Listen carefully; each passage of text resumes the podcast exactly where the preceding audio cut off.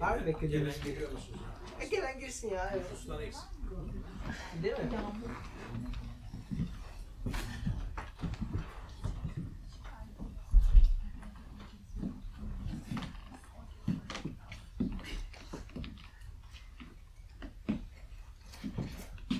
Şimdi hoş geldiniz.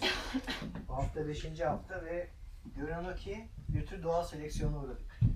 Hava şartları yüzünden. Ama yani Türkler ne kadar çok bunu gerekçe yapıyorlar. Bu, bu yapay seleksiyon oldu. Nazlı seleksiyon bu. Dersten dolayı gelmeseler de doğal seleksiyon oldu. Ya oyunu iptal etti. Oyunu mu iptal? Oyunu iptal etti. Biri oynuyoruz diye hamaset yapıyor. Bu koşulda. Sokakta mı oynuyormuş? Siz şöyle için. Acayip bir ülke ya. Yok sevmiyoruz. Yani kötü havayı sevmiyoruz. Hocam, Yapacak bir şey yok. Galiba. Yapacak bir şey yok. Yani onlar sahile inerler bira içerler. Kötü olur evden çıkmazlar. öyle. İşte o arada bir sonbahar denen Bir daha böyle. iklim değişimi yüzünden onlar da eriyor ya bir de. Ya çok sıcak ya çok soğuk arasında kaldıkça tiyatro batacak demek ki. İklim değişikliğinin ilk etkisi. Hocam yerli yurtlaştırma mı, yersiz yurtsuzlaştırma mı? Allah belasını vermesin.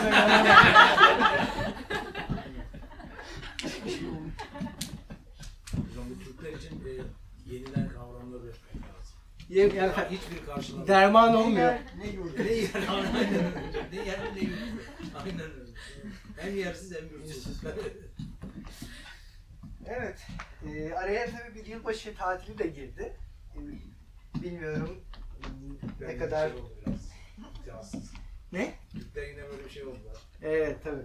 Tabii tabii. Ee, ne konuşuyorduk? Biz ha. En son Oedipus'un değil mi? Paralojizmle ya da Oedipus'u kuran, Oedipus'u arzuya tatbik eden e, ve libidinal süreci, libidinal gerçekliğimizi Oedipal bir gerçeklikle yer değiştiren e, paralojizmleri konuştuk. Paralojizm neydi? E, işte işleyişin sekteye uğraması, yanlış bir şekilde işlemesi, işte libidoyu daha doğrusu arzulama üretimi denilen şeyi belirleyen sentezlerin yanlış kullanımları. Yani kısmi nesneler yerine global kişilerin gelmesi. Ee, bütün organların e, arzulama makineleri olmak yerine bütünleşik bir egonun mülkiyetine geçmesi. Bir dizi daha paralelizm. Bunlar tekrar tekrar işlemeye devam edeceğimiz için oturacağını ümit ediyorum konuşurken, sohbet ederken. Şu bu haftadan itibaren aslında bıraktığımız yerden şuradan devam edeceğiz. Orayı biraz hatırlayalım, altını çizelim.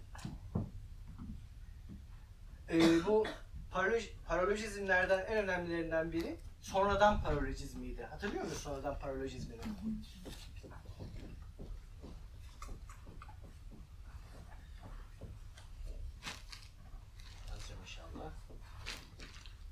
Sonradan paralojizmi denilen şey bize şunu söylüyordu. Bu aslında çok basit bir fikir hepimizin gündelik hayatında sağduyusunun veya ortak duyusunun bir parçasını oluşturuyordu. Diyorduk ki her şey önce ailede başlar mesela değil mi? Ailede başlar. Bu. Paralojizm bu aslında. Her şey ailede başlar. Yani bu psikanalitik anlamda ne anlama geliyor? Ee, hayatımız boyunca sevdiğimiz ve nefret ettiğimiz herkes babamızın ve annemizin imgesidir. Ya da babamızı veya annemizi simgeler. Hangi artık psikanalitik çerçeveye başvuruyorsak. Bütün toplumsal yatırımlar, yani toplumsal tarihsel bütün libidinal yatırımlar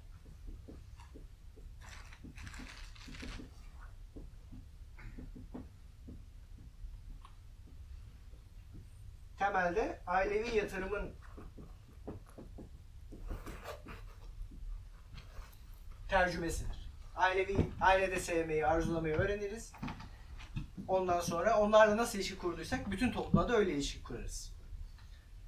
Bu özgün bir tartışmanın daha parçasıydı. Yani burada ben pozitif anlamda ifade ettim şimdi. Negatif anlamda da bastırma ile ilişkili bir anlamı vardı.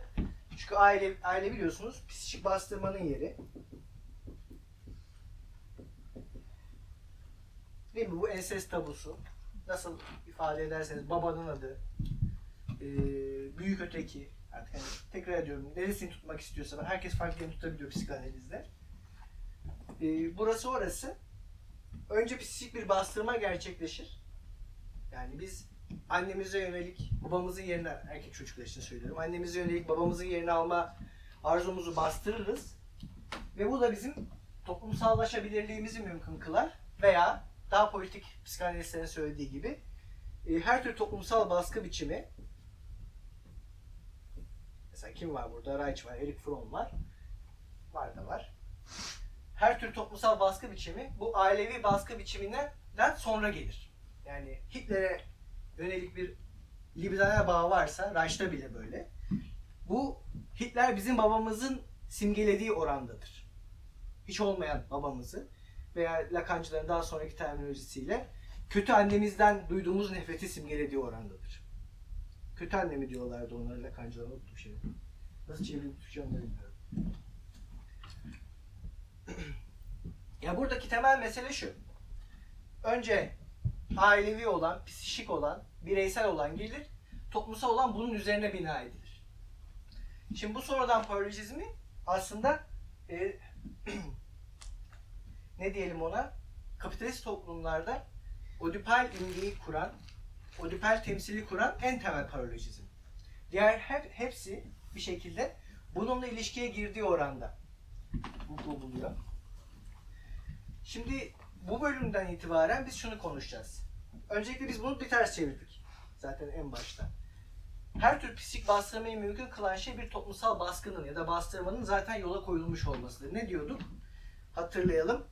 Ee, aile ya da baba özellikle ee, daha sonra yerini alacak patronun patrona işte din adamına imama e, efendime söyleyeyim komutana bir imge sunmaz. Aksine onların buyruklarını ailenin içine sokar. Yani toplumsal baskıyı, işte komutanın buyruklarını, din adamın buyruklarını, neyse bunlar, patronun buyruklarını ailenin içine taşıyan odur. Evet bir aracılık rolü vardı ama baskıya imge sunmak değil. Yani bütün baskıyı kendisi üzerinde imgelemek veya simgelemek değil. Baskıya aracılık etmek, bütün iletim hattı olarak çalışmak. Dolayısıyla asıl olan şey toplumsal baskı. Yani birinci olan şey odur.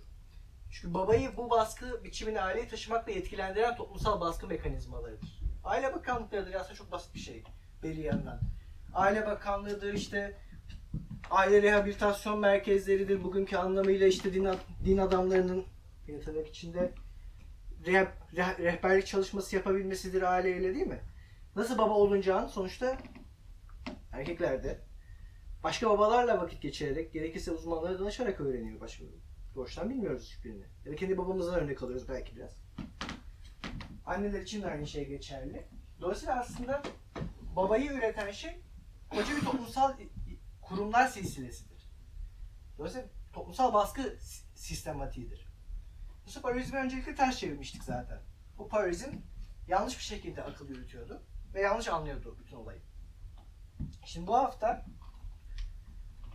öncelikle bu ters çevirmeyi bir evrensel tarih kurarak sürdüreceğiz. Ama artık şuna bakacağız.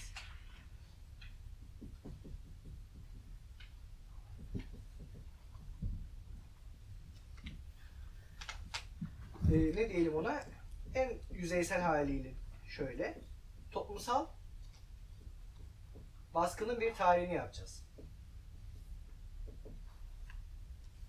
Yani insan toplumlarının e, kurulma tarzlarının bir tarihini yapacağız. Yani yabanıllar, ilkeller, işte devletli toplumlar ve kapitalizm.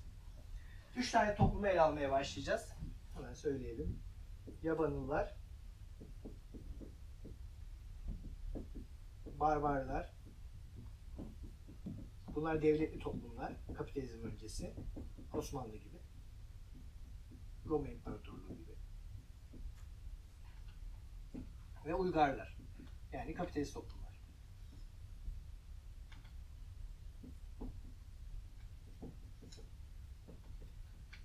Şüphesiz hepimizin farkında olduğu gibi bunlar bir tarihsel şey gibi yani daha doğrusu tarihin içinde bir çizginin üzerine yerleşiyormuş gibi görünebilirler ama hepimiz biliyoruz ki değişen oranlarda ve bugün daha da giderek güçleşse de hala yeryüzünde bizimle çağdaş yabanıl topluluklar var.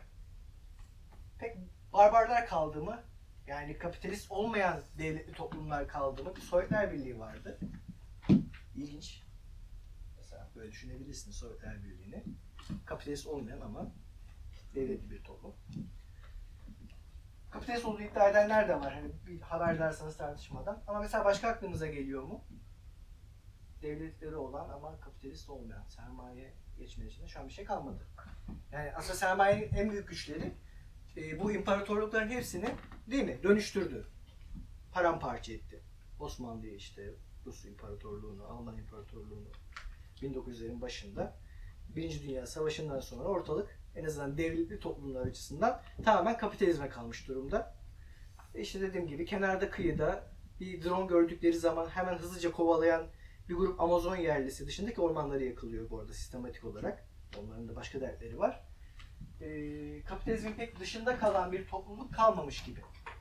Ama yani yine de bunların öncelikle ayrı ayrı toplumlar olarak e, bir eş zamanlılığının her zaman mümkün olduğunu altını çizelim. Yani şöyle bir şeyin garantisi yok. Kapitalizmden şöyle dönemeyiz. Ya ne bileyim yabanıllar gibi yaşayamayız artık gibi bir şey yok. Hani e, mümkün. Niye olmasın? Yani göreceğimiz gibi bunların özel ilişki biçimleri olduğunu dünya ile göreceğiz. Ve bu ilişki biçimlerini atıyorum bu biriktim felaketinin ardından zaten kendin kendiliğinden ifadesinden hoşlanmıyorum da sadece hayal edelim. Romanlar ve filmler gibi diye söylüyorum. Ortalıkta bankaların kalmadığı, e, para ilişkisinin anlamsızlaştığı, işin de ortadan kalktığı bir bağlamda kendimizi yabanıllar gibi gruplar kurarken bulabiliriz. Değil mi? Böyle bir post apokaliptik e, bilim kurgu veya fantazi romanları ve filmleri var. Demek istediğim e, burada çizgisel bir tarih anlatısı yok öncelikle. Yani bu, buna evrensel tarih diyoruz ama ortada bir çizgi, bir devamlılık, birbirine zorunlu geçişler falan gibi Hegelci anlamında demiyoruz. O yüzden başına bir şey daha koyuyor Deleuze ve Guattari. Buna ironik evrensel tarih diyorlar. Yani ad, adıyla mündemiş olmayan bir evrensel tarih bu. Nasıl bir kelimeyse de mündemiş olmak. Ay, kullanacağım hiç aklıma gelmez diye bilirdim ama işte bilinç dışı bir anda fırladı orada. Belki absürt bir soru olacak ama distopik toplumlar nereye giriyor? Distopik ne hocam? bir toplum var somut. Nasıl? Distopik bir toplum var yani. Nasıl ne demek o? Yani devlet var Hı hı. ama her şeyi temellik etmiş. E tamam ona barbar diyoruz işte. Var var mı diyoruz? Ve teknoloji de var. Olabilir. Yani işte cesur yeni dünya atalım. Ha romanlardaki distopyalar. Evet yani Spesifik va- olarak- varsayalım var yani öyle bir hani e, ba- yani e, barbarlara tekabül etmeyen devlet seviyesine gelmiş ama Barbar. Şimdi ortada devlet varsa hı hı, birincisi hani barbar veya uygar olmak zorunda. Öyle Hani mi? Ha. şimdi göreceğiz onun nedenlerini. Tamam. teşekkür Yani ederim. bu ama mesela s- bu ilginç bir bir şey getirdi aklıma. Mesela vardır bunu yapan antropologlar ve etnologlar belki ta- rastlamışsındır. Hani bu kurgu romanlardaki toplum yapılarını inceleyen mesela etno, etnoloji çalışması, Cesur'un dünya üzerine bir etnoloji mesela. Niye olmasın? Olabilirmiş yani. Vardır bence. Çünkü zannedersem hani özellikle Amerikalılar böyle ilginç şeyler yazmaya çok hevesliler. Niye? Bence yapılmıştır. Kesin vardır. Bu, bunu araştıracağım belki. Ya edebiyattaki distopik toplumlarla ilgili test çalışması yapanlar falan var ama ne, ne Hayır bunu, sonucu ulaşıyorlar ama bilmiyorum. bunu, bunu bayağı böyle hani etnoloji ve antropoloji çalışması olarak böyle sağ çalışmasıymışçasına kurgulayan bir kitaptan bahsediyorum. Yaratıcı bir bilim çalışması oldu. İlginç olurmuş. Vardır o yüzden. Herhalde ben akıl etmemiş, biz akıl etmedik herhalde ilk önce böyle bir şey vardır. Neyse yine kendimizi eziklemeyelim belki. tamam. Şimdi e, ironik olduğundan bahsettik. Yani ironikten kastımız bu evrensel, şu evrensel tarih deyince aklımıza kim geliyor aslında oradan bakalım. Hegel geliyor değil mi? Yani evrensel tarih Hegel işte. Marx Hegelcilik üzerinden okunuyor. Marx'ın da bir evrensel tarih fikri var ya da değişik. Ee, örnek koymakla aslında Hegelci olmadığımızı söylüyoruz. Hegel'inki rasyonel bir evrensel tarihtir. Hani ifadeyi doğru koyarsak. Rasyonelist, ilerlemeci, çizgisel bir evrensel tarihtir ve zorunluluklara odaklanır. Dolayısıyla biz bizim evrensel tarihimizde tesadüflere odaklanıyoruz. Yani bizim evrensel tarihimiz ironik olmakla kalmıyor, tesadüfi oluyor. Bu ne demek? Herhangi bir toplumsal biçim, da toplumsal üretim tarzı ya da toplumsal formasyon, Marx'ın tabirini çekeyim. Herhangi bir toplumsal formasyon tarihin herhangi bir döneminde gerçekleşebilirdi. Yani kapitalizmin gerçekleşmesinin koşulları tarih boyunca daima mümkün olmuştur. Birazdan bunun ne anlama geldiğini derinlemesine değişeceğiz. Belki önümüzdeki derse doğru değişeceğiz. Ama yani kapitalizm tarihin herhangi bir anında mesela milattan önce 1. yüzyılda da gerçekleşebilir. Atıyorum milattan önce 500. yüzyılda da gerçekleşebilir. Onun koşulları ilginç de çünkü hadi çağıralım önden. Çünkü kapitalizm aslında hem yabanın hem de barbar toplumlarının olumsuzlanmasıdır. Yani olumsuzudur. Negatifidir. Olumsuzlanma demeyelim. Hegel geldi. Sonra bana. Olumsuzudur. Bu toplumlar her neyse onun tam tersidir. Dolayısıyla bu toplumların çözüldüğü her yerde kapitalizm mümkündür. Ve bu toplumlar tarih boyunca defaatle çözüldüler. Kuruldular, yıkıldılar, dağıldılar. Değil mi? İmparatorluklar dağıldı. Ama çoğu zaman işlerinden yeni imparatorluklar doğdu. Ta ki 15-16. yüzyıl Avrupa'sına kadar. Feodalizm çözülürken bir anda başka bir şey oldu. O an işte bizi tekilliğe davet ediyor.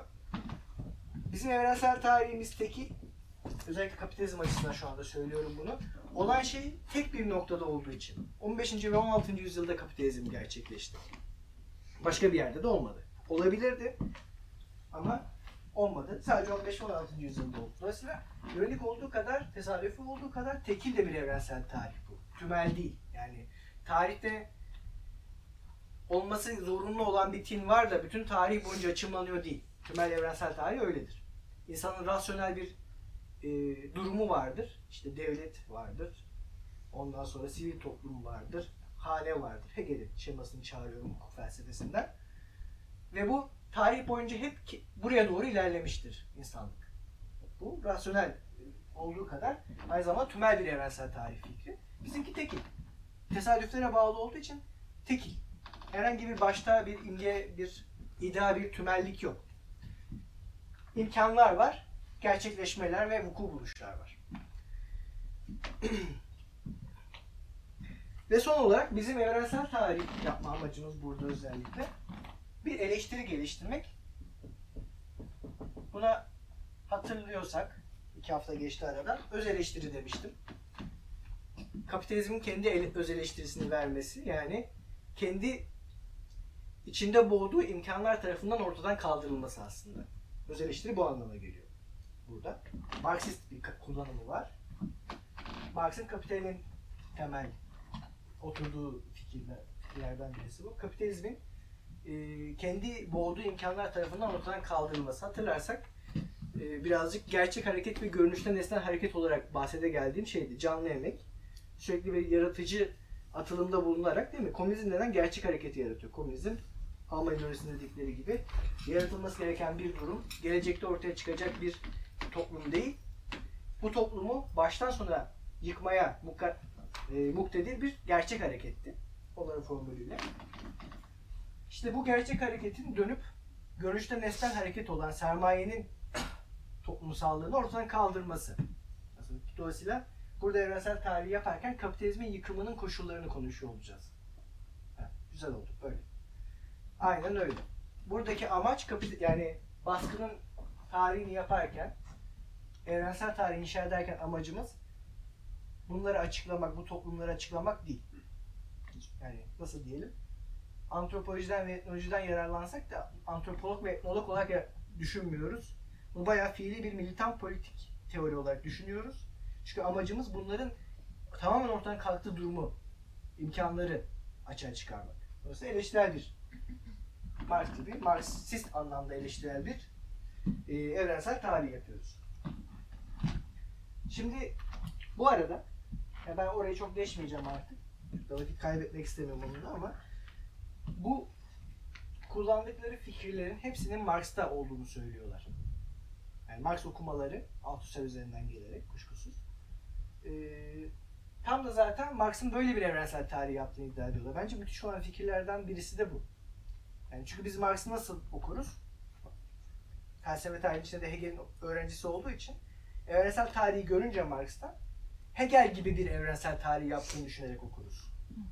Yani kapital işte bütün toplumlar değil mi? İlkel komünelden işte antik köleci, ondan sonra feodal, bir yerlerde varlığı şaibeli bir asyetik toplum, ee, ondan sonra kapitalizm ve nihayet sosyalizm, komünizm. Böyle bir evrensel çizgi vardır. Ondan sonra tarih zorunlu olarak öyle ilerler. Zorunlu olarak sosyalizm ve komünizme geçilecektir. En azından kafamızdaki Marx dediğimizde ilk aklımıza gelen, kafamızda olmayabilir bu arada özür dilerim. En azından Stalinizmin bize pompaladığı Marx böyle bir Marx. Ama onlar diyorlar ki hayır Marx böyle bir Marx. Siz Marx'ı Hegel'le karıştırıyorsunuz. Bu iddia değerlendirilebilir kendi başına da. Yani benim e, bu seminerin konusu bu değil ama dediğim gibi çok zorlu bir çalışma olurdu. Ama ben de Marx'ı böyle okun, yani en azından kendi adıma vardığım kanılardan biri bunun çok doğru oldu. Böyle. Böyle söyleyince çok iddia edici olmadı farkındayım da. E, şuradan dolayı söylüyorum bunu. Kökensel birikim tartışması özellikle Marx'ın yani sadece parantezi kapatacağım birazdan parantez olsun bu. Kapitalin ilk cildindeki kökensel birikim tartışması bize zaten şunu temel olarak söyler. Kapitalizm her tür değil mi?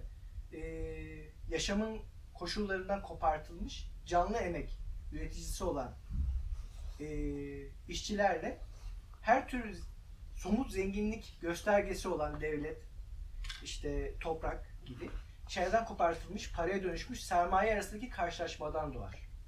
Marx o tartışmanın içinde ve Grundrisse'nin daha başka bölümlerinde zaten bunları sezdiriyor.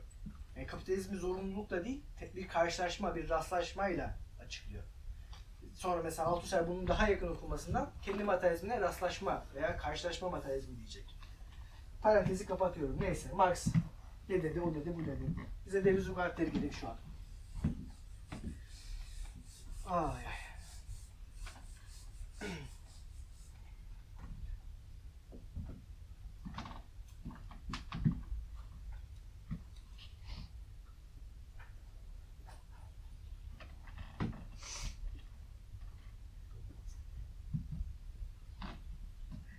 Şimdi şu hatırlıyorsanız ilk veya ikinci hafta konuya girerken ikinci hafta arzulama üretimine başlarken şu noktadan başladık ve bunun Deleuze düşüncesi için sonra Guattari ortak çalışmaları içinde çok temel bir düşünme şekli olduğunu size söyledim. E, Deleuze için şeyler kaostan beliriyorlar. Yani öncelikle her zaman için kaos var.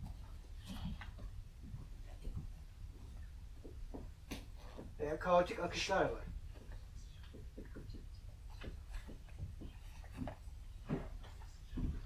her tür oluşum, her tür varlık bir kurum olabilir, bir canlının bedeni olabilir. Aklınıza gelebilecek her tür varlık, taş. Kendisini kaostan çekip çıkardığı akımları bir araya getirerek yaratıyor.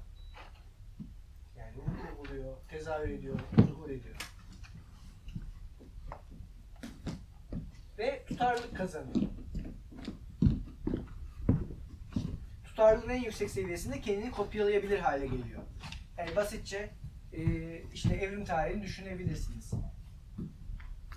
Ya da bir canlının tekil bir canlının, tek tek bir canlının e, yaşamını da düşünebilirsiniz. Besleniyor, işte bir sürü algıya, pardon bir sürü uyarana maruz kalıyor. Ve bunların hepsini birleştirerek bir hafıza şekillendirdiği gibi kendi bedenini yeniden üreterek tutarlı kılıyor yaşamını. Ve bir de onu da öğrenmeyi becerebilirse değil mi? Belli genetik paternlerini yeni kuşağa aktarıyor. Az çok bu temel fikir Deleuze'de hep var. Ya hep bir kaos var. Şurada tutarlılık düzlemin hemen berisinde tutarlılığın hemen altında bir kaos var. Dolayısıyla her tür varlık kendini bu kaostan çekip çıkardığı şeyleri kendini kılarak temellendiriyor. Temellendirme nedir de anlattığı hikaye bu temelde. Şimdi bu temel fikri şeyde gördük. Arzulama üretiminde nasıl işliyordu işler? Akışlara maruz kalıyorduk.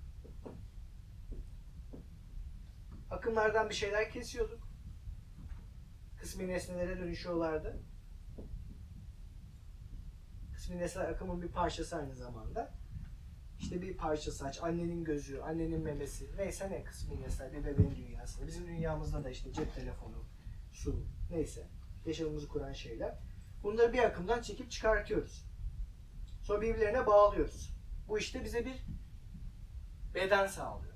Yani su içiyoruz, telefonla görüşüyoruz, yemek yiyoruz. Bu bizim gerçek bir bedenimizi teşkil ediyor aynı zamanda ve tenimizin sınırlarını aşan bir libidinal beden teşkil ediyor temelde.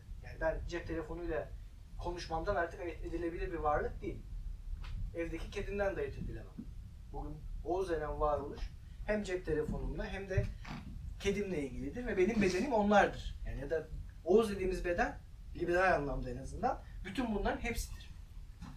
Dolayısıyla akışlardan kopardığım şeyle bir beden teşkil ediyorum. Bu akışlara dair göstergelerden oluşan bir bellek teşkil ediyorum. Buna biz organsız beden diyorduk. Bu organsız beden belli itkilere, belli uyaranlara verdiğim tepkileri de içerdiğinden çünkü görmek, algılamak aynı zamanda bir tepki üretimi demek. Organizma açısından temelde. Mesela bu bellik aslında bana tutarlılık veren bir şey de haline geliyor. Değil mi? Ben tutarlılığımı burada buluyorum. Yani Oğuz dediğimiz zaman bir davranış örüntüsü, bir konuşma jestüel örüntüsü, bakış örüntüsü. Neyse yani Oğuz'u karakter olarak belirtilen sizin için işte göbeği var, gözlüklü, küpeler takıyor. Ondan sonra neyse bunlar karakteristikler haline alacak olan şeyler halinde, göstergeler halinde birikiyorlar. Bunlar tabi organizma açısından daha da karmaşık şeyler. Yani önemli olan sizin gözünüz değil, kendi bedenimi tutarlı kılma tarzım. Aslında size zaten görünen şeyler onlar. Kendimi nasıl tutarlı kıldığımın sonuçlarını algılayabiliyorsunuz. Dolayısıyla bu aslında organsız beden tekil bir varlık açısından bir tür tutarlılık düzlemi teşkil ediyor. Yani benim kaostan kendimi bir yere getirme tarzımı kaydediyorum. Organsız beden. Dolayısıyla buna bağlı olarak da bir özne oluyorum. Bir özellik üretiliyor. İşte üç tane sentez oluyorlar gördüğünüz gibi. Bağlayıcı sentez, ayırıcı kaydedici sentez, birleştirici tüketim sentezi. Çünkü burada bağlayıp kaydettiğim şeylerden arta kalanlarla aldığım zevk ve doyumlarla yaşadığım acı ve ıstıraplarla biri haline geliyor. Bir şey haline geliyor. Bisiklet sürmekten zevk aldığım için bisiklet sürücüsü olmam gibi. Şimdi şu temel fikri şuradan tutalım. Ne diyordu Deleuze Guattari? Toplumsal üretimle yani dünyamızı oluşturan nesneleri nasıl ürettiğimizle e, arzulama üretimi yani kendimizi nasıl ürettiğimiz şey aynı alana gönderir. Aynı makineler bunlar. Yani çünkü su şişesi sonuçta bir fabrikadan çıkıyor. İnsanlar, değil mi? Şimdi göreceğiz. E, kapitalist yeniden üretim sayesinde üretiliyor. İşte beslenme, gıda ihmali, tarımcılık. Değil mi? Dolayısıyla e, buradaki şeyleri şimdi böyle bir ters çevireceğiz. Ve göreceğiz ki orada bütün bu şeylerin iz düşümleri olan, bütün bu sentezlerin iz düşümleri olan e, toplumsal üretim tarzlarına rastlayacağız. Yani ters çevirelim.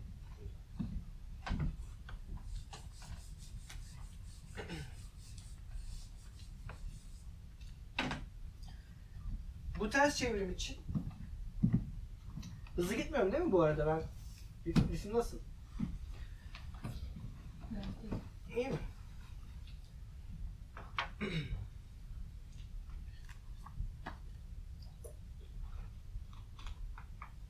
Çok eğlenceli vallahi. Bu, bu hafta, iki haftaki konu inanılmaz güzel. Benim de zaten en çok yoğunlaştı burada. Doktor tezim de az çok buralardan geçtiği için yoğun bir şekilde, daha yoğun bir şekilde. Ee, en çok yoğunlaştığım kısmı bu kitabın. Ve hani birçok yerde umarım benim de yaşadığım aha hissini yaşarsınız. Yani bunu aktarabilmek isterim size gerçekten. E, bir şey aktarabileceksem aa hissi olsun. E, bence önemli bir his çünkü. E, bir kafada bir kilidin açıldığı hissi çünkü bu his. Bir şey oldu aha hissi. E, gerçekten iyi bir e, ne diyelim en azından hiç değilse bile iyi bir olayları görme tarzı katıyor insana. Olan biteni algılama tarzı katıyor. Ne olduğu ne bittiğine dair. Dünyada, kendi çevremizde. Ee, bu hissin size de geçeceğini umuyorum. Şimdi nasıl kaostan başladıysak, şimdi yanımıza bu konuda çok büyük bir müttefik alarak yine kaotik bir durumdan başlayacağız.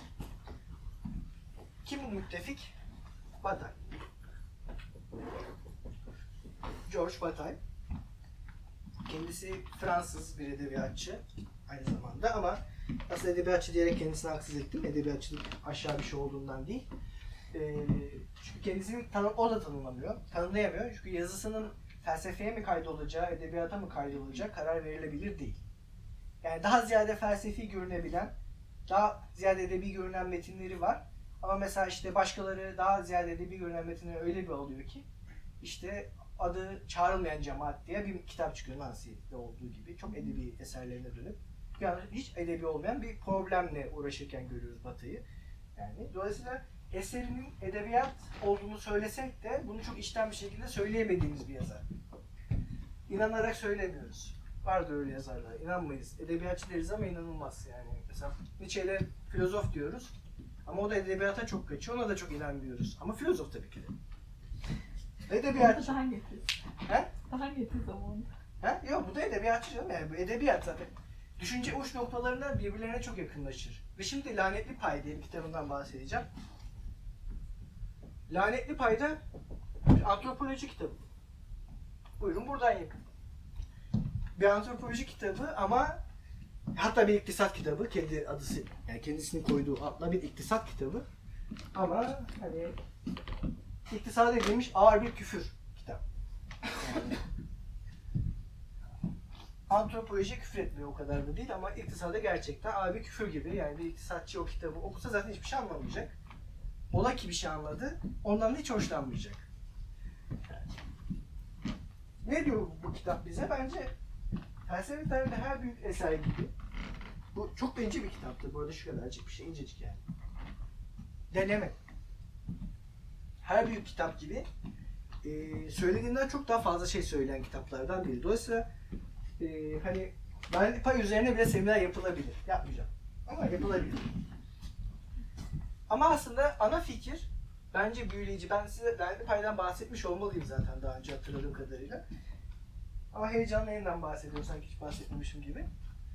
E, ana fikir bence muazzam. Yani her tür ekonomi çalışması için felsefi anlamda, politik anlamda uyandırıcı bir etkisi var. Ne diyor ana fikri bize?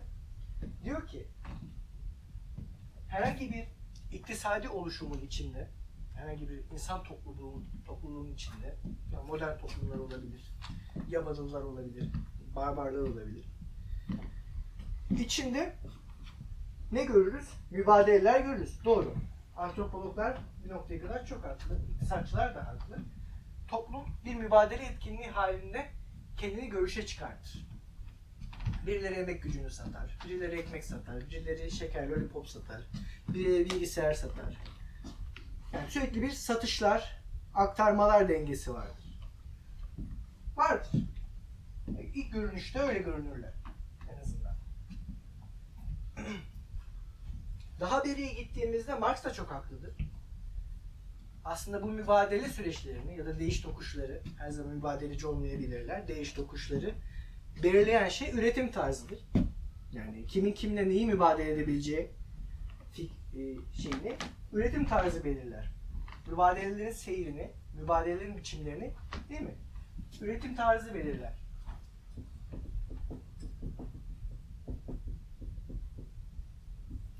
Burada da mübadeleler var. Burada bir üretim tarzı var. Yani üretim tarzı mübadeleyi koşullar. Değil mi?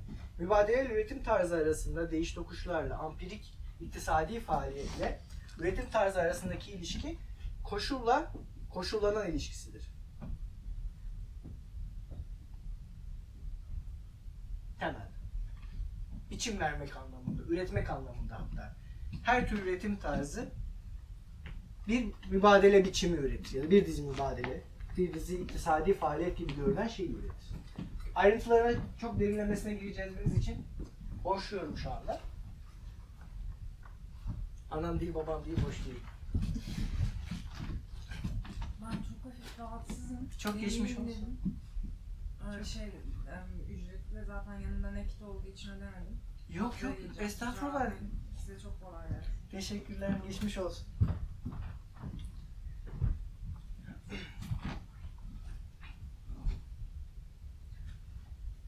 Evet tamam Marx da çok haklı. Burada Marx var. Burada iktisatçılar var. Ama diyor ki Batay bu da yetmez. Yani Marx'ı eleştirmiyor da Marx'la ilgisi yok zaten. Bu da yetmez. Yani bunu ortaya koymak da yetmez üretim tarzını.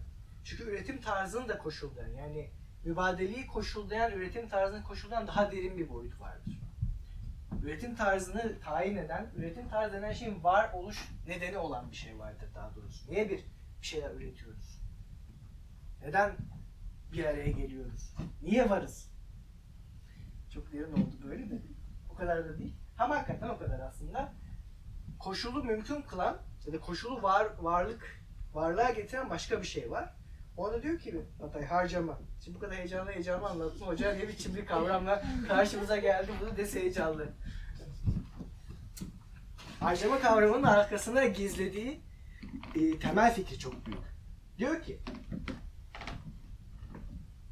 yeryüzü ya da dünya kavram karışması bu haftakiyle dünya dediğimiz yerde serbest halde veya belli canlılarda, cansızlarda yoğunlaşmış halde sürekli enerji bulunur. Evren enerjiyle kaynar. Ve her tür varlık temelde bir enerjiyi harcayarak var olur. Aslında var olmak demek enerji harcamak. Çok termodinamik bir fikir bu.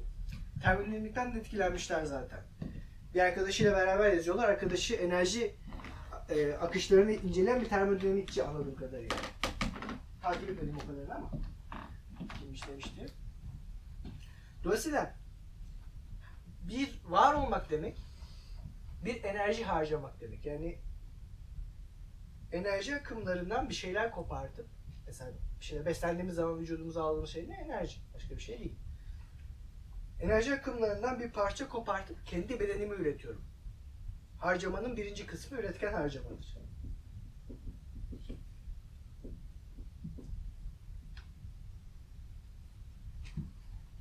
Bir taşı düşünün.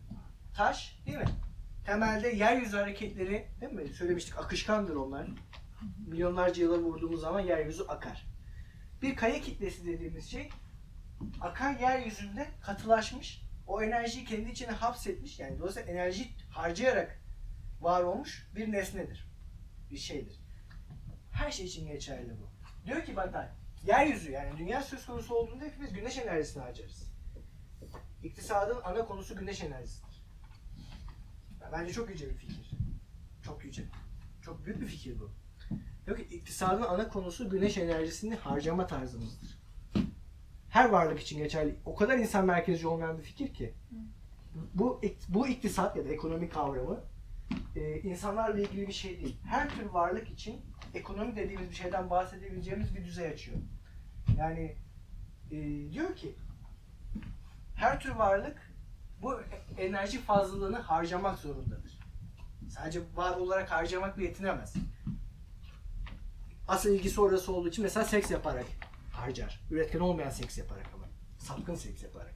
Özellikle 1900'lerin başında yazdığı için, ortalarına doğru yazdığı için daha doğrusu e, hala Victorian etkilerini de sürdüğünü düşünebilirsiniz. O dönemde diyor ki her tür çocuğa yol açmayan yani bir bebek üretimine yol açmayan seks üretken olmayan bir harcamadır. Demek ki ikinci kalemde bu. Evet, üretken harcama olarak yani bir nesne, kendi bedenim gibi şeyler üretmek için bir şeyler harcayabilirim. Bir de üretken olmayan harcamalarda bulunurum.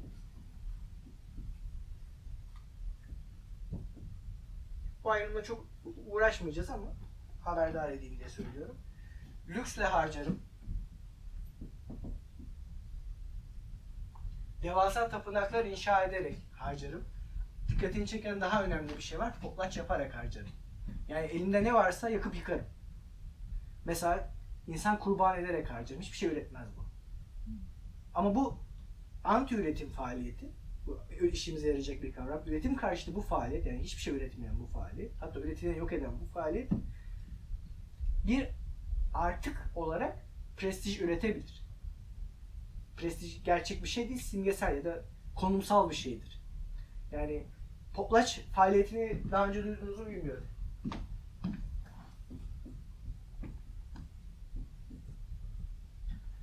Poplaç denilen şey şöyle başlıyor. Bir zincirdir bu. Yabanıl toplumlarda geçerli. Mesela ben bir şenlik veriyorum ve Dilan'a meydan okuyorum. Evimde avucumda ne varsa şenlikte har vurup harman savuruyorum. E, evde bir şeyler mi birikti? Şaraplar, biralar havada uçuşuyor. Bilgisayarımı atıyorum üstüne tepiniyorum. Şar ya, poplaç böyle bir şey. Şakası yok. Her şeyi yakıyorum, yıkıyorum ve bir meydan okuyorum. Bu meydan okuma bana bir prestij kazandırıyor. Sonra Dilan benim meydan okuma cevap veriyor. İşte bu tarafa meydan okuyor. O da her şeyi harman savuruyor. Böyle bir ne diyelim sürekli büyüyen bir hareket haline ta ki hiçbir fazlalık kabilede kalmayana kadar. Kabile her tür fazlalıktan arınana kadar. Bu mekanizmanın ne işe yaradığı üzerinde duracağız zaten bu haftaki konumuzu. Ama bu muazzam mesela bir üretici, üretken olmayan harcama stili ve böylece aramızdaki prestijler dolaşıyor. Yani ben prestijliydim ilk meydan okumada. Prestij sonra yana geçiyor, sonra yana geçiyor, sonra yana geçiyor. Yani çapraz zamanlar başka kabilelere geçiyor. Karmaşık bir etkinlik. Bir tepkime. Hocam günümüzde de var ama. Hı? Günümüzde Balkanlarda falan var. Hatta Olabilir. bizde bence hmm, ne diyelim Roman vatandaşlar mı diyelim bilemedim ne diyeceğimi. Politik olarak doğru olan mı? Roma. Roma. Onların yani bazı e, kutlamaları potaş gibi oluyor. Doğru. Doğru, doğru, doğru. Şenlik, aslında şenlik fikri Yani temelde... adamın cebinde ne varsa yarını düşünmüyor ve o kutlamaya harcıyor. Tabii tabii. Ama Yarın şimdi- sıfırı var. Tabii tabii ama hepimizin aslında Anadolu'da da yani sadece romanlar için değil, hepimiz için şenlikler şu an artık öyle olmasalar da şenlik fikri temelde zaten böyle bir poplaç ya da orada daha çok ekstaz hali söz konusu. Ee, şimdi tabii böyle şenlikler yapamayız. Kendini Yani kaybetme şimdi var ama rakı, yani- rakı bile içemiyoruz adamla da yani. ne ekstazı.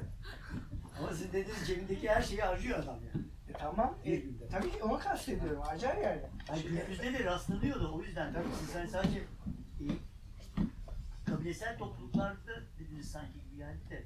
Ya şimdi günümüzdeki rastlanma o poplaça benzemiyor olabilir. Bakın Değil mi? prestij dolaşması gerekiyor. Şartları var. Yani ama po- poplaçın bir kalıntısı olduğundan şüphe edilemez. Onu onu kabul ediyorum. Yani poplaç mı değil? Belki. Belki poplaçtır. Araştırmak lazım. Bilmiyorum. Annesi babası potlaç olabilir yani. Neyse.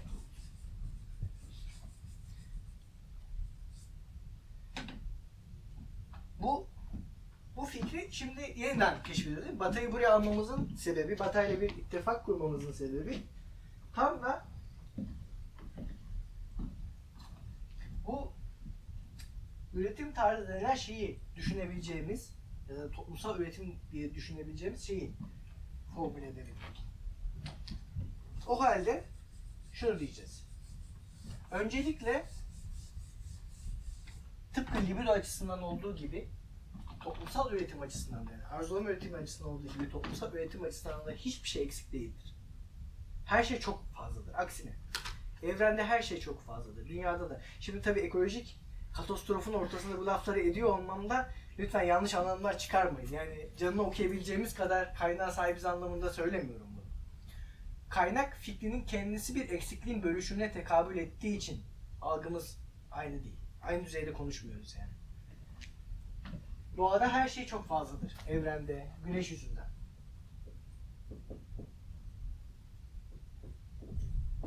Bunlar da enerji demetleri.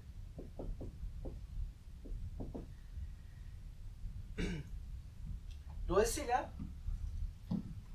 kendimizi üretmek ve yeniden üretmek, toplumsal kurumlarımızı üretmek ve onları yeniden üretmek için değil mi? Ee, bir araya geldiğimizde bu enerjiyi sarf ederiz, harcarız. Nasıl harcarız bunu?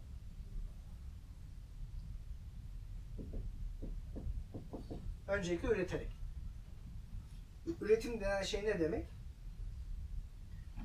Bir zanaatkar, bir tarım, çiftçi, e, ne yapıyor tam olarak?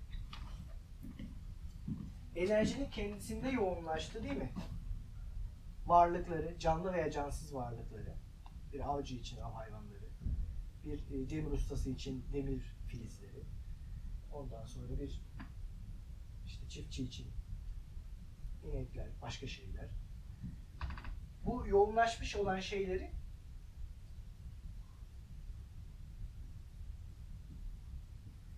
toplumun içine taşıyor. Onları o akışlardan parçalar kopararak değil mi? Avcı av hayvanlarından bir parça koparıyor.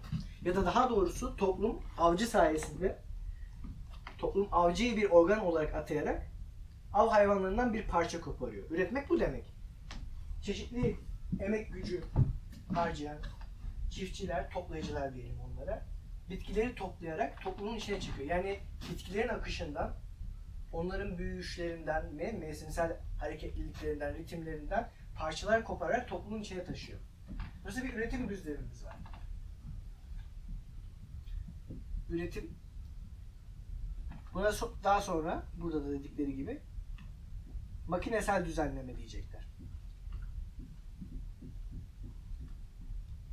Yani şeyler şöyle yapalım. İnsanlar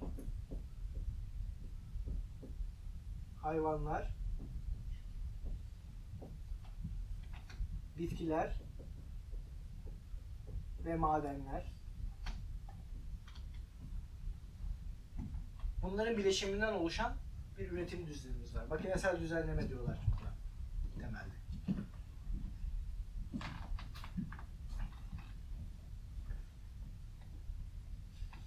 Bu bütün üretim faaliyeti ister bir bireyin enerjisini yani emek gücü Marx'ın daha sonraki tabiriyle emek gücünü harcayarak olsun ister işte başka yollarla olsun bu üretim düzeyi bu enerjinin harcanması. Ve her üretim düzeyi tıpkı her zaman enerji fazlalığı olduğu gibi üretimde de fazlalık olur. Yani daima bir fazla av hayvanı meydana gelir. Bir şey meydana gelir. Dolayısıyla üretimde sadece insanları yeniden üretecek, işte kurumları yeniden üretecek, ritüelleri yeniden üretecek kadar değil, daima fazla bir şeyler de ortaya gelir. Dolayısıyla üretim bir fazlalık da üretir.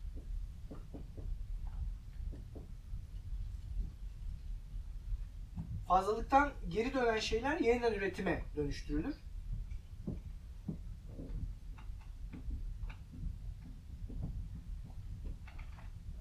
Bu fazlalıksa artık ürün olabilir, artık değer olabilir modern toplumdaki gibi. Farklı şekillerde bölüşerek harcanır. Şimdi aslında az önceki şemaya çok benzer bir şey ürettik. Şimdi bu toplumun içine doğru taşınma hareketinde, üretimde bu toplumun kendisinin bütün bu ürünleri kaydettiği ve bölüştürdüğü bir düzlem var değil mi? Bugün mesela bu düzlemin adı ne? Sermaye. Her şeyi sermaye olarak ifade ediyoruz. Yani fiyatla, ücretle, para üzerinden ifade ediyoruz. Dolayısıyla her şeyi sermaye olarak kaydediyoruz. Her şeyin bir fiyat etiketi var, insanlara tahsis edilmiş ücretler var. Yani sermayeden çekilen paydır. Değil mi? Ücret ve fiyat ve kar. Rantı da koy- koyalım içine. Bu dört tane temel gelir biçimi aslında sermayenin parçalarıdır. Farklı gruplara dağılan parçalardır. Dolayısıyla sermayeden ücret olarak, fiyat, e, kar olarak, rant olarak, fiyat olarak paylar oluşturuyoruz. Bunlar aslında emek güçlerini, ondan sonra toprak sahipliğini, mülkiyeti falan e, kaydeden biçimler. E, kaydetmekten kastımız ne burada? Yeniden üretim için dağıtılacak olan üründen çekilecek payları düzenliyor bunlar. Yani işte asgari ücret alıyorsan kentin belli bir bölgesinde yaşayabiliyorsun mesela İstanbul'da. İki kişilik, yani dört kişilik bir aile olduğumuzu farz etsek, ikimiz de asgari ücret alsak, değil mi? Nerede yaşayabileceğimiz çok belli. Hani Ümraniye, Üsküdar'ın arka sokakları, yaşadığım yerde sayıyorum. işte Kadıköy'ün zorlu parçaları, yani dan başlayarak yani en yaklaşabileceğim yer orası. Hani, hani lüks yerlerin isimlerini bilmiyorum. Sayın oralara gidemem işte. Yani orada yaşayamam. Moda'da yaşayamam mesela. Yani Moda'nın belki arkasına doğru yaşarım. Neresiyse burası böyle işaret edince çok biliyormuş gibi Orası oldu. değil hocam. Orası değil, şurası. Şöyle şöyle. Modanın arkası yok. Yani deniz kenarında yaşayamam. Dolayısıyla kaydetmekten buradaki kasıt pay bölüştürmek. Yani benim yeniden üretimde bana düşen yiyeceği, gıdayı, içeceği tayin ediyor. Kentsel erişimimi tayin ediyor. Dolayısıyla aynı zamanda hayattan alacağım zevki, hazzı ve acıyı tayin ediyor. Yani ancak modada yaşayanların hissedebileceği acılar vardır. Anlayamayız. O çocuğu hatırlayın. Değil mi? O çocuğun yaşadığı acıyı anlayamam. Anlayabilir misiniz? Anlayabilen bir arkadaşımız varsa niye daha önce söylemedi? Anlayamayız. Dolayısıyla aynı şekilde ancak bir proleter mahallesinde hissedilebilecek zevkler vardır. Onları da anlayamayabiliriz. Yani bazıları bunu anlayamayabilir. Bu tabii ki de sermaye bölüşülürken aynı zamanda çok kapitalizme girdim de örnek iyi olduğu için çıkacağım şimdi. Ee, aynı zamanda etnik kimliklere, dini kimliklere, ondan sonra ya da topluluklara diyelim. İşte cinsel ve cinsiyet yönelimi açısından topluluklara da paylar eşitsiz bir şekilde dağıtılır. Hepsi böylece sermaye kaydedilmiş olur. Kayıt böyle bir şey. Yani kayıt bir toplumda konumların paylaşımıdır. Tabiri caizse. Bir toplumun oluşturan bireylerin hareket edim ve menzillerinin paylaştırımıdır. Dolayısıyla e, kayıt her tür toplumda farklı mekanizma aracıyla tam da bunları paylaştırır. Bir kayıt yüzeyi inşa ederiz. İşte böyle olunca biz buna sosyus diyoruz. Organsız beden kavramını da tutarlı düzlemi kavramını, ilişkin düzlemi kavramını hatırlayın. Sosyus da toplumlar söz konusu olduğu zaman tutarlı düzleminin aldığı isim. Bir sosyus, bir toplumun gerçekleştirdiği üretim, yeniden üretim, bölüşüm ve her tür olayı kaydedildiği, mümkün kılındığı ne diyelim bir tür devasa organsız beden gibi çalışır. Bir kayıt yüzeyi, bir koşullar kümesi, üretim tarzı kavramıyla aynı kavram bu. Görüyorsunuz. Yani üretim tarzı dediğimiz şey bir miktar sosyusu ifade ediyor. Bir tür sosyusa yankılanma içinde. Az önceki fikirlerimden söylüyorum. Yani üretim tarzı dediğimiz zaman yine sadece şeylerin üretildiği bir düzleme değil, insan bedenlerinin, şeylerin, hayvanların birbirine eklemlendiği, değil mi? Yani kozmik enerji akışlarından birbirine eklemlendiği bir süreci anlamak kaydıyla. Dolayısıyla aynı zamanda hani bir toplum şüphesiz belli algılama, düşünme, duyumsama tarzları da üretir ki buna özellik diyoruz. Bu boyutuyla çok ilgilenmeyeceğiz şimdilik. Çünkü bu boyut aynı zamanda eee ne diyeyim, arzulama üretimine açılan boyutu da bu meselenin. Ama ne diyelim burada da bir tür öznellik üretimi söz konusu. Sadece bu anlamda ama. Geniş bir anlamda da bahsedebilirdik. Dolayısıyla sosyüz belli bir üretim biçimini, üretim biçimlerini tutarlı kılan ve onları kaydeden koşullar kümesini ifade ediyor. Ve işte bütün bunlar bir arada işlediği zaman oluşan şeye gerçekliğin üretimi diyorlar. Bu üretim bireylerin libidinal yatırımlarını da kapsadığı anda, arzulama üretiminde birleştiği anda arzulama üretimi ve toplumsal üretimin birlikte işleyişi gerçeklik denilen şeyi üretiyor. Aslında muazzam. Yani bana sorarsanız muazzam ve sonuçları hala yeterince takip edilebilmiş bir teori girişim değil bu. Yani deniz uygarlıklar üzerine onlarca çalışma yapıldığı muhakkak da buradaki temel işleyişin, temel kavramsal çerçevenin sonuçları sınırına kadar götürülmüş değil. Çoğu zaten belli bir kısmını alıyor deniz uygarlıklarının. Benim böyle bir derdim olduğu için sizinle paylaşıyorum. İşte ne bileyim Deleuze'ün Spinozacılığı üzerinden Deleuze okunması Türkiye'de en yaygını. Ee, oradan alıyor mesela. Aslında Spinoza az geçen hafta geçen hafta da söylediğim gibi küçük bir Spinoza Deleuze oluşuyor. Olabilir. Küçük Nietzsche Deleuze'ler var.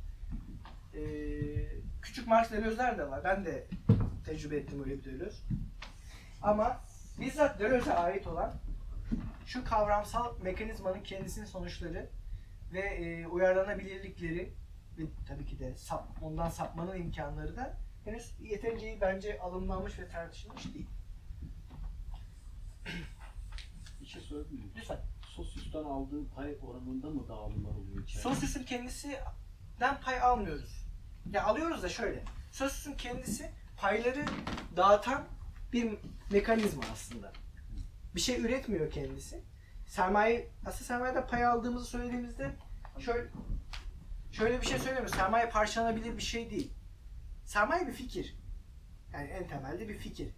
Fakat sermayenin işaretini taşıyan yani para, sermayenin işaretini taşıyan şey e, bize o fikri bir ilişki yani böyle ifade etmeyelim de onu bir ilişki kurmamızı mümkün kılıyor. Yani parayla ben bir şey satın aldığım zaman değil mi? Sermaye ilişkisi bu işte. Ücret ve e, emek arasındaki ilişki gibi. Bu ilişki kurduğum zaman sermayeden pay aldığımı söylüyorum. Yoksa sosyal kendisi parçalanabilir bir şey değil. Sermaye yani sermaye olsun ya da başka şeyler olsun. Sosyal kendisi eksiksiz ve tam bir bedendir. O parçalanmaz. Ama onun işaretini taşıyan şeylerle ben belli şeyleri mübadele edebilirim. İşte ampirik olan şey o işaretlerin el değiştirmesi değil mi? Parayla ekmeği el değiştiriyorum. Ya da işte karşı kabileden kadın alıyorum. Karşı kabileye kız kardeşimi veriyorum. Bunlar eş zamanlı olmaz değil. Şimdi basitçe ifade etmek için söylüyorum. Üretme zaman kaydeder değil mi? Tabii tabii hiçbir şey öğretmez sosyal. İlişkileri düzenliyor galiba değil mi? Güzel, aynen öyle. Yani oradaki ilişkilerin ne Aynen. olacağını sosyus. Aynen öyle. Kimin aynen öyle. Neyle kimin neyle ilişki kuracağına, nasıl ilişki kuracağına ve bu ilişkinin sonuçlarının ne olacağına sosyus karar veriyor. Ya da bu karar düzlemine sosyus diyoruz. Asgari ücret alıyorsan dediğiniz gibi bizde de yerde oturur. Sosyus'tan alacağın pay bu kadar olur. Evet yani toplumun içinde ko- gelebileceğim yer orası. Başka şeyler yapmak lazım ki oradan çıkalım. Nasıl?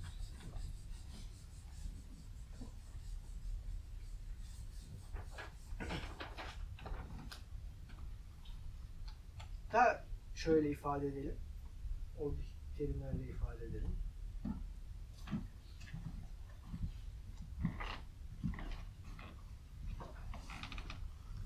Soygunlar falan.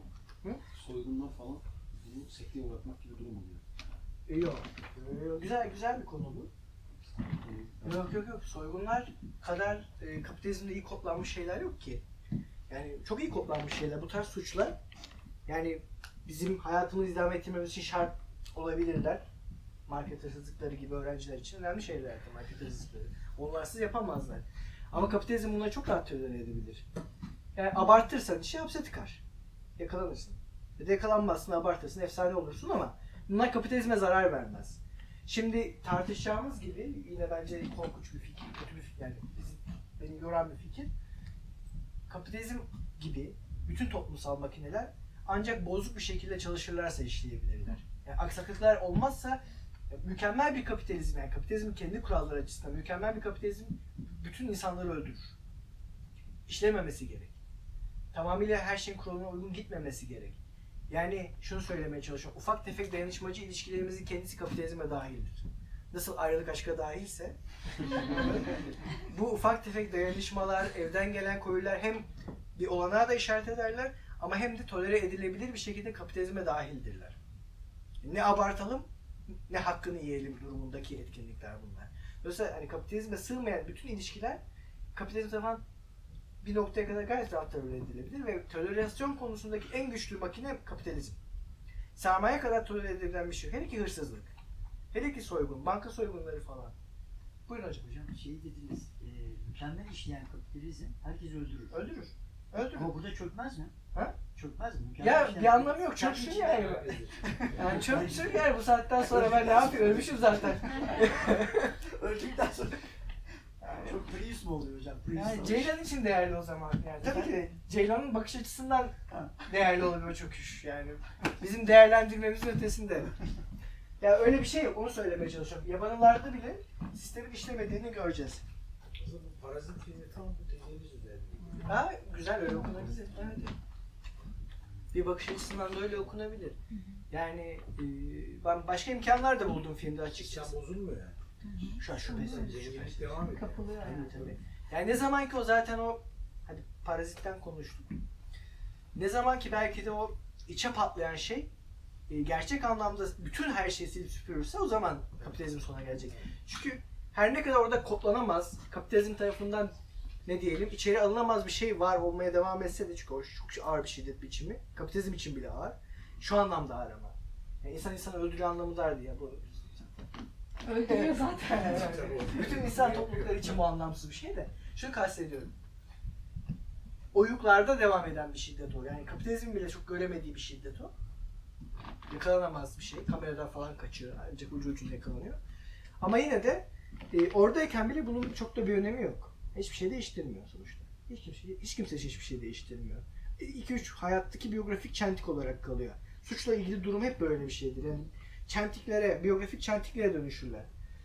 Ancak işte ne olmak lazım? Büyük bir edebiyatçı olmak lazım ki suçla ilişkili şey biyografinin ötesine geçsin. Neydi o büyük Fransız suçlu yazar? Gene. Gene. John Gene. John Gene. Olmak lazım ki başka bir şeye dönüşsün. Ama onun dışında yani çok da bir şey dönüşmez. Güzel.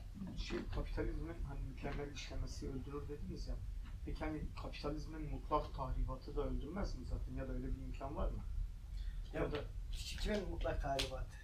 yani kapitalizmin tahrip edilmesi o e, ya da egemen ilişki biçimlerinin e, Bizi öldürür kapitalizm mükemmel işlerse dedim ben.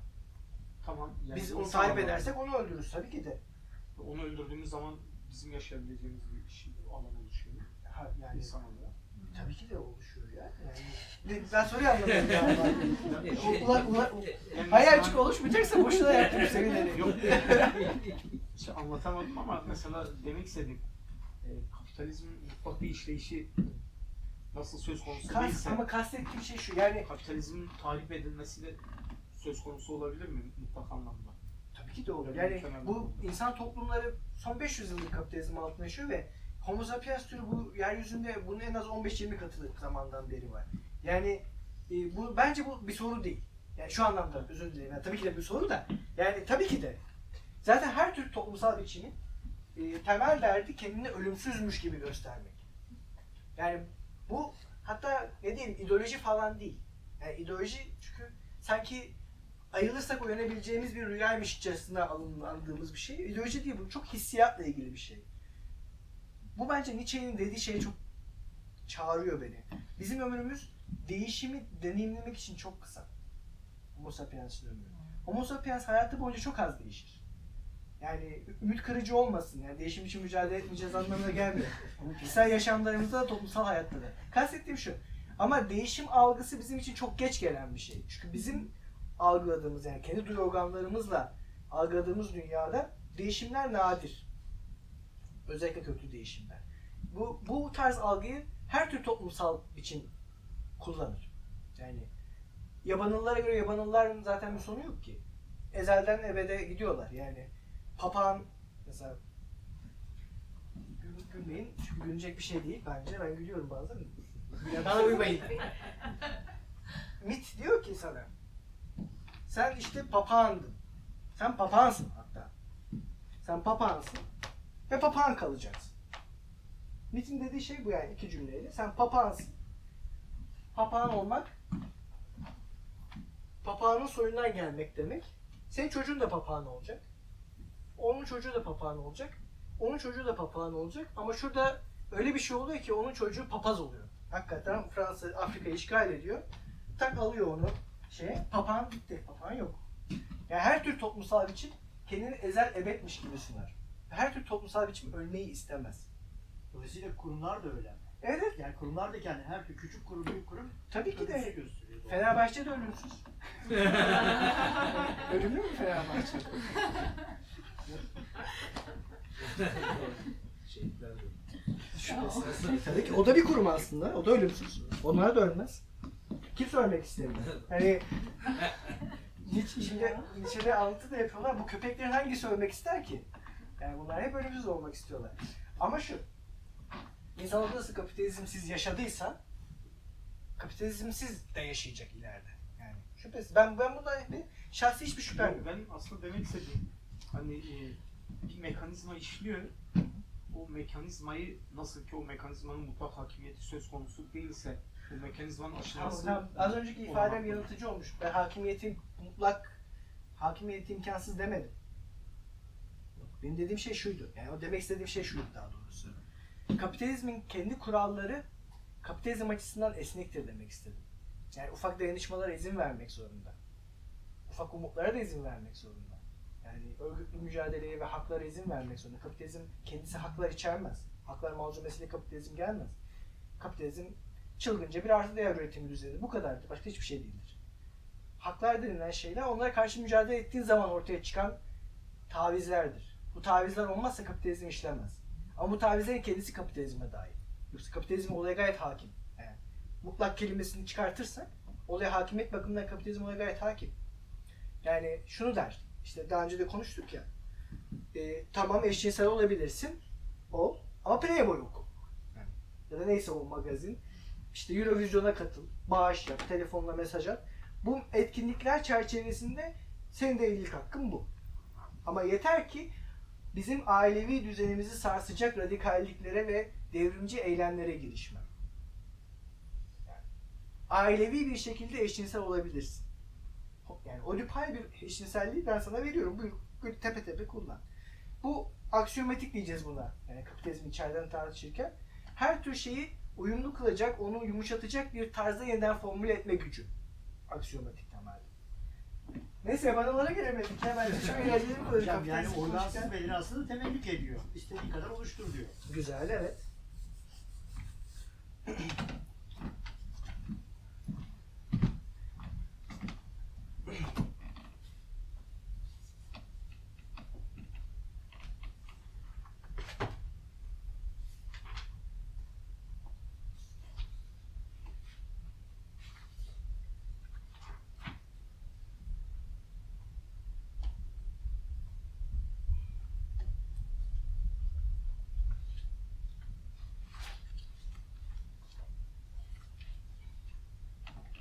Peki, yabanıllardan başlayalım. Şimdi iki kavramımız var. Birincisi toplumsal makine, yani toplumsal üretim derken ikiye bölüyoruz kavramı. Az önceki şeyi yankılayacak.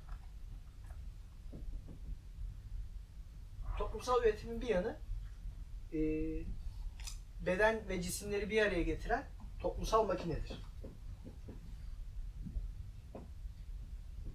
Bu işte dediğim gibi Binya'yla da makinesel düzenleme e, asonjman maşinik haline alacak olan şey Fransızcasıyla. Yani ara, ne demişlerdi? Asamblaj. Maşinik asamblaj. Binya'ya da bakmak isterseniz bu kavramla arayabilirsiniz toplumsal makine veya makinesel düzenleme, e, maşinik asamblaj, e, temelde beden ve cisimleri birbirine ekleme sürecidir. Bağlayıcı sentezin iz düşümü gördüğünüz gibi. Bunlar V bağlacıyla birbirine bağlanan akışlar. Beden cisimden kastım aslında bizim genel olarak endüstri ve tarım dediğimiz her şey. Yabanıl toplumlarda değil mi? Av var, Yabancı toplumlara özgü bir toplayıcılık biçiminde tarım var. Toplama, toplayıcılık. Ve yabancı toplumlara özgü bir metalurji ya da madencilik var. Değerli nesneler, taşlar toplanması. Üç tane değil mi yabancı toplum?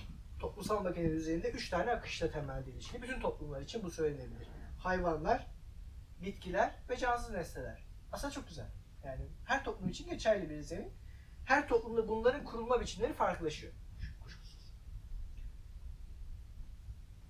Bunlar beden, makine. Pardon, beden, cisim toplanışları. Bağlayıcı sentezin iz düşümü bu Arzu'nun yöntemindeki. Toplumsal makine.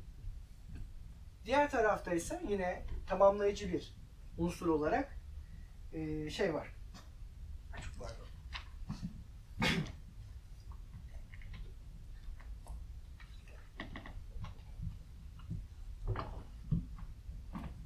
Sosyus var. Ya da kayıt yüzeyi.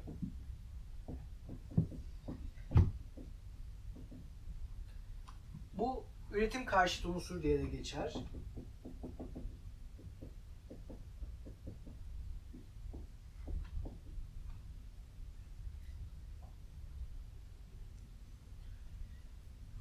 Üretim karşıtı unsur, üretimin kendisinin nasıl bir tarzda kurulacağını tayin eden şeydir. İşte sermaye gibi. Ee, ya da işte e, barbarlarda devlet gibi, yok daha doğrusu despot gibi. E, Yabanıllarda bu yeryüzünün bedeni diye adlandırılmış. Bunun, bunun anlamı birazcık şununla ilgili. Çünkü yabanıl için yeryüzüyle kendisi arasında bir net ayrım yoktur. Yani hayvanlar arasında herhangi bir şeydir. Hayvanlar ve cansız varlıklar arasında herhangi bir faildir. Değil mi? Onların dünyası bizimkine de çok daha az insan merkezci bir dünya olduğu için. Ve bütün mitolojileri yeryüzüyle ilgili anlatılardır. Yani yeryüzü derken kullandıkları şey e, İngilizcesi itibariyle örtü. Diğer yani toprak demiyorlar kesinlikle. Toprak değil buradaki ört. Yeryüzü.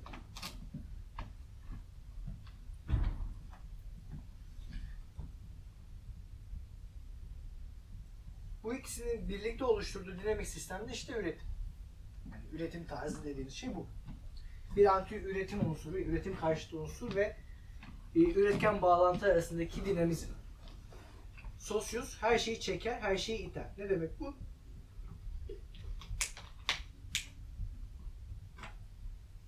Sermaye değil mi?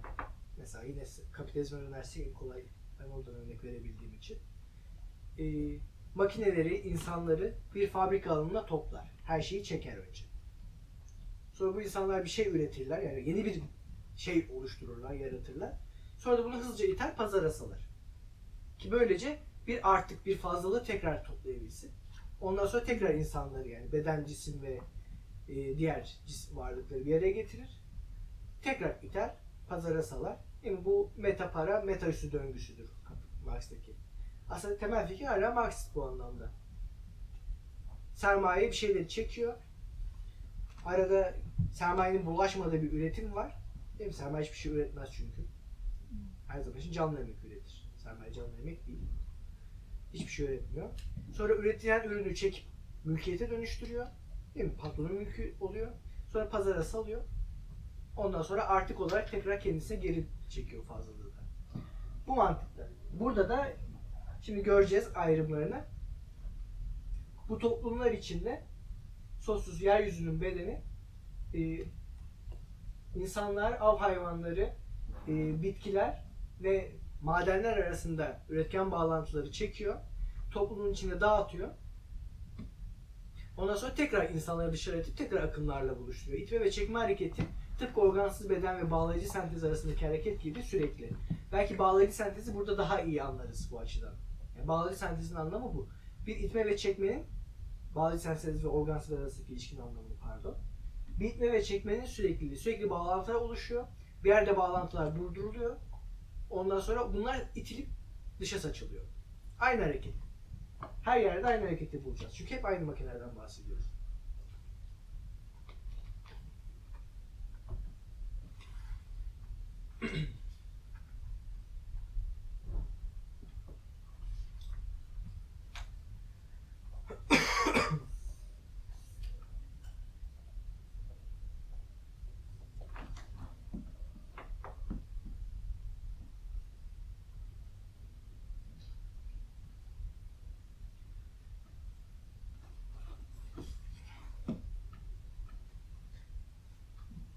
Şimdi büyük bir baş, baş tartışmaya girmek istiyorum aslında. Ama şöyle kısaca değinerek geçiş, geçiştireyim olmadı. Araya çıkarız. Şimdi biliyorsun bu noktada kitabı takip edenler, okuyanlar varsa Dezokratlar büyük bir antropoloji literatüründen hem faydalanıyor hem de onlarla kavga ediyor. Ee, antropolojinin Levi Strauss'un da temsil ettiği ama Levi Strauss'un kuşkusuz daha fazlası var. Bir mübadeleci okulu var. Yani toplumun temelde bir mübadele ilişkileri silsilesi olarak ve yapı olarak gören, da yapısalcı bir okul var. E, Deozogatları bu perspektifi ne diyelim radikal bir şekilde dışlıyorlar. e, Eleştiriyorlar. Çünkü aslında burada söylenen şeyin ima ettiği gibi toplum denilen bir şey varsa ortada bir işleyen bir üretim tarzı, beden ve cisimlerin yeniden üretimini mümkün kılan bir toplumsal zemin, bir sosyus varsa ortada bu öncelikle kayıt tutucudur. Toplum her şeyden önce kaydeder. Mübadele etmez. Yabancılarda hiç mübadele yok bu arada. Şimdi göreceğiz. Hiç mübadele yok. Yani mübadele yok. Yani mübadele var da kıyıda kalıyor falan değil. Adına mübadele diyebileceğimiz bir şey yok. Bir etkinlik yok. Yabancılar mübadele etmez. Yabancılar borç verir. Borçlanırlar. Göreceğiz.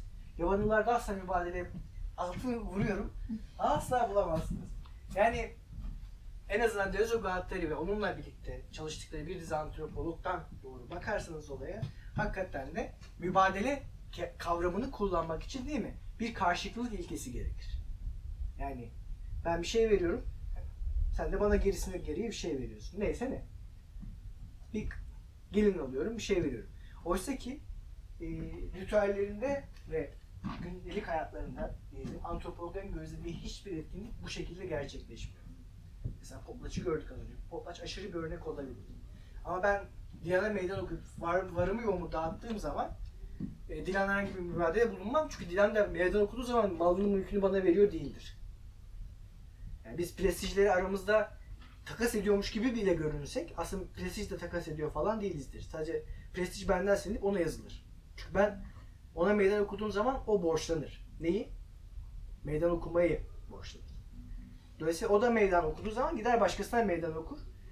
Ben prestiji aldığım zaman prestij borçlanırım. Benden düşülür sonra. Bunun ne işe yaradığını değineceğiz. Ama yukarıda toplumun temelde mübadeleci olduğu, her tür toplumsal yapının mübadele ilişkilerinin analiziyle ortaya konabileceği fikrine kesinlikle reddediyorlar. Hiçbir şey değilse bile merkezi bir tema varsa her toplum kaydeder. Her toplum bir bellek tesis eder ve bölüştürür. Her toplum bunu yapar. Mesela bu yakınlarda değil mi? Karatane, dünya sistemlerinin yapısı.